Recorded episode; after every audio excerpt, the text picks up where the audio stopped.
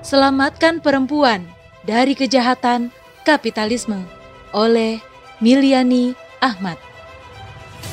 Kondisi mengerikan terus saja dirasakan kaum perempuan dalam peradaban kapitalisme. Tak hanya menjadi objek eksploitasi secara fisik, psikis perempuan pun kerap mengalami gejolak. Saat ini, di tengah kehidupan yang memisahkan agama dari kehidupan, perempuan kerap terintimidasi oleh berbagai tindakan kejahatan. Bayang-bayang hilangnya rasa aman terus saja menghantui kehidupan mereka.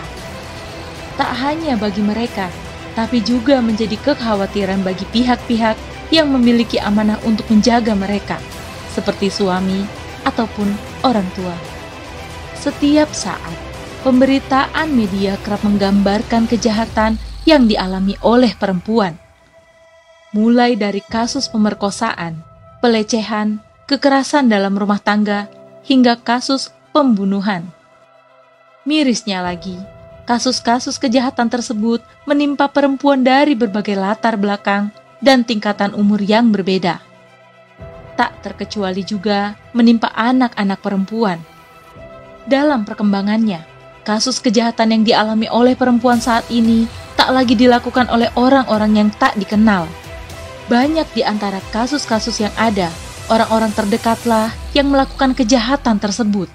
Tentu saja hal ini menjadi kekhawatiran semua pihak Apalagi kejahatan yang mengintai perempuan saat ini lebih dilatari oleh seksualitas. Data kekerasan terhadap perempuan di ranah publik atau komunitas dari mitra layanan pada catatan tahunan tahun 2020 lalu menyebutkan kejahatan kekerasan seksual merupakan kasus yang paling menonjol dengan total 962 kasus yang terdiri atas kekerasan seksual sebanyak 371 kasus pemerkosaan sebanyak 229 kasus, lalu pencabulan dengan 166 kasus, pelecehan seksual yang mencapai 181 kasus, dan percobaan perkosaan dengan total 10 kasus.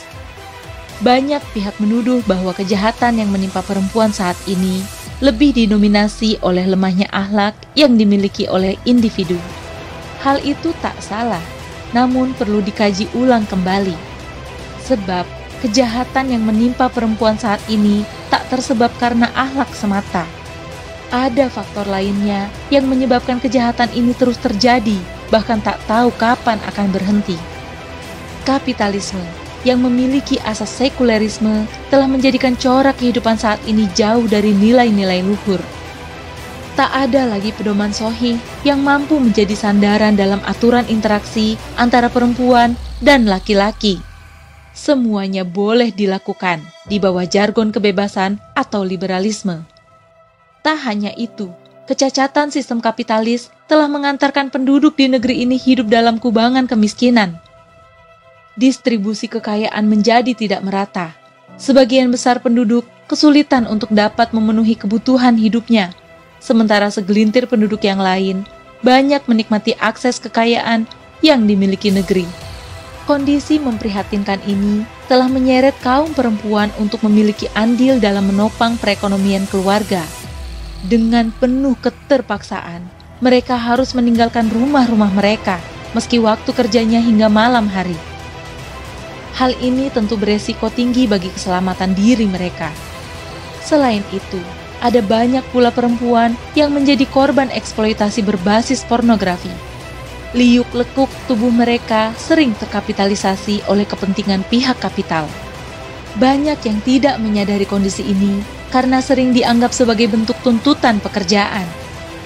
Bahkan secara berbondong-bondong, perempuan dengan bangga menyodorkan diri mereka untuk masuk ke dalam dunia industri produk yang menonjolkan sisi sensualitas. Maraknya bisnis-bisnis pornografi tersebut semakin meniscayakan berkembangnya kejahatan seksual dalam masyarakat konten-konten iklan yang berbau pornografi begitu mudah ditemui. Apalagi tontonan-tontonan vulgar lainnya sangat mudah didapatkan di media mana pun, baik media mainstream maupun media sosial. Tidak lagi sulit bagi siapa pun untuk bisa mengakses konten-konten tersebut, mulai dari orang dewasa hingga anak kecil sekalipun. perkembangan pornografi ini dianggap sebagai komoditi bagi kapitalisme. Dengan asas manfaatnya, kapitalisme berhasil memasarkan produk-produk yang berbau kepornoan di tengah masyarakat. Angka yang dihasilkan cukup fantastis dari bisnis ini.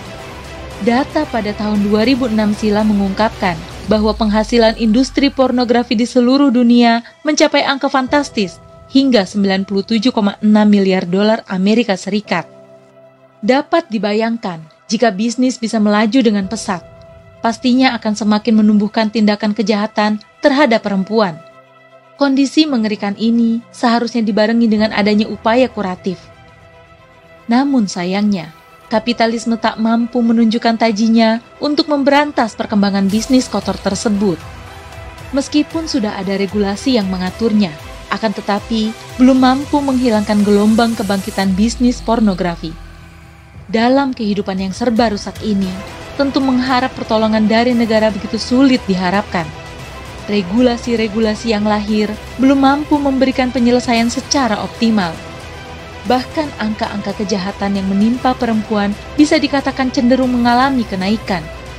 Tentu kita tidak berharap bahwa kondisi ini akan terus berlangsung. Namun, jika tidak ada upaya perubahan mendasar dalam sistem bernegara, perlindungan terhadap keselamatan perempuan akan sangat sulit untuk diwujudkan. Dalam Islam, setidaknya ada beberapa upaya yang bisa dilakukan oleh negara untuk melindungi nasib perempuan.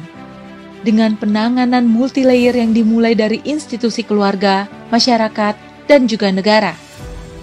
Pada institusi keluarga, Islam mewajibkan bagi orang tua untuk memberikan bekal pemahaman yang benar yang berkaitan dengan batasan aurat dan pola interaksi antara laki-laki dan perempuan terhadap anak-anak mereka. Para orang tua setidaknya bisa memiliki pemahaman dalil yang berkaitan dengan perintah Allah tersebut. Dengan pemahaman tersebut, orang tua akan memiliki panduan dalam mendidik anak-anaknya yang dilandaskan pada kesadaran bahwa hal tersebut merupakan perintah Allah.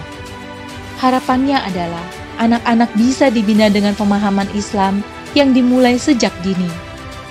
Sudah menjadi kewajiban orang tua untuk menjaga keselamatan anak-anaknya di dunia maupun di akhirat. Bukan hanya bekal materi, namun bekal spiritual wajib ditanamkan dalam diri anak-anak mereka.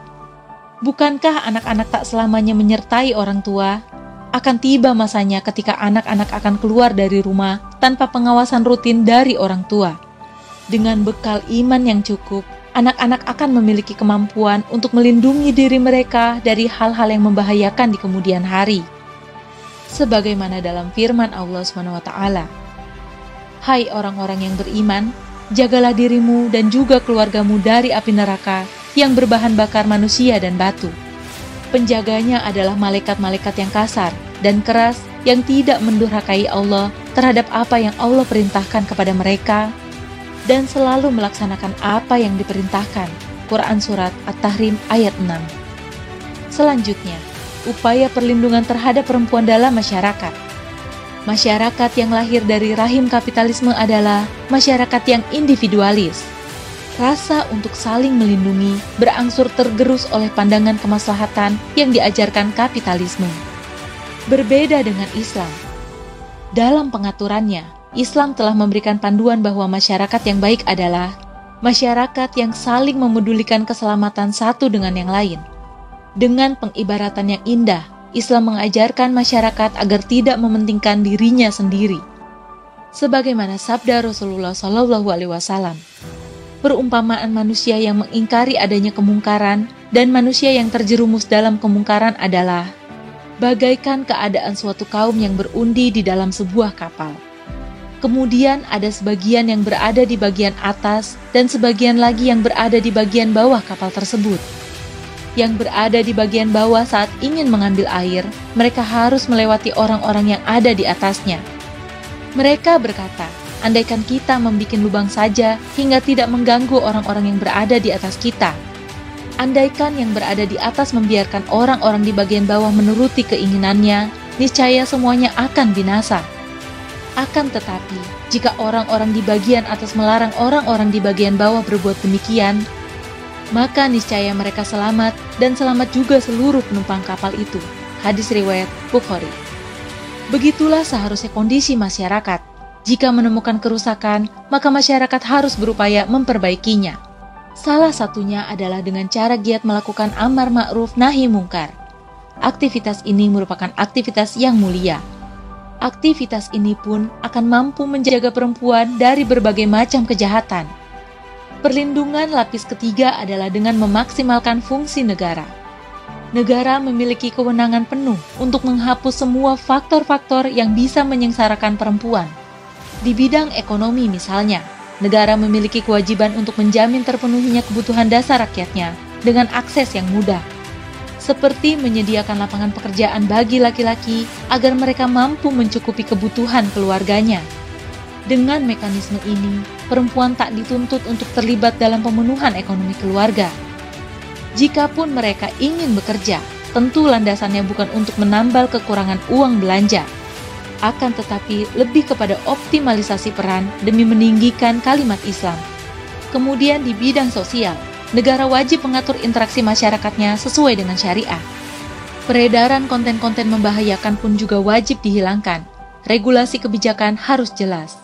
Negara tidak boleh mengedepankan alasan ekonomi sehingga membiarkan konten-konten tersebut bisa beredar bebas di tengah masyarakat. Begitupun pemikiran-pemikiran kufur yang masuk ke dalam negara wajib difilter agar keselamatan perempuan dan generasi bisa terjaga. Yang tak kalah penting adalah bagaimana negara mampu menegakkan sistem sanksi agar kejahatan terhadap perempuan bisa teratasi. Sanksi yang diberlakukan haruslah memberi efek jerah sehingga masyarakat tidak berani melakukan perbuatan serupa. Demikianlah solusi yang ditawarkan Islam untuk menjamin keselamatan dan kehormatan perempuan. Saatnya umat kembali kepada Islam sebagai satu-satunya jalan bagi terwujudnya keselamatan dunia dan akhirat. Wallahu alam bisawab.